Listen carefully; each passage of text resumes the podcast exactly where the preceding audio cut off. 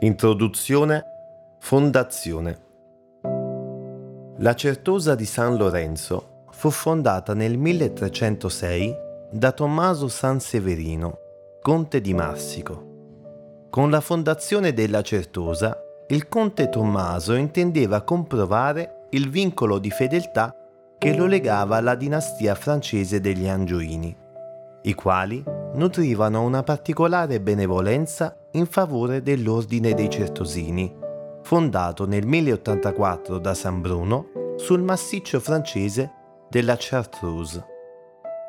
Il nucleo originario del monastero padulese venne costruito su un'antica grancia benedettina dedicata a San Lorenzo.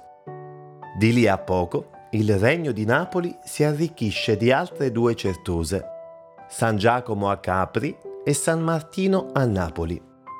Ma la presenza dei certosini nel Vallo di Diano ha anche ragioni più concrete, in quanto rientrava nel programma di bonifica del circondario, voluto dal re Carlo II d'Angiò e da Tommaso Sanseverino.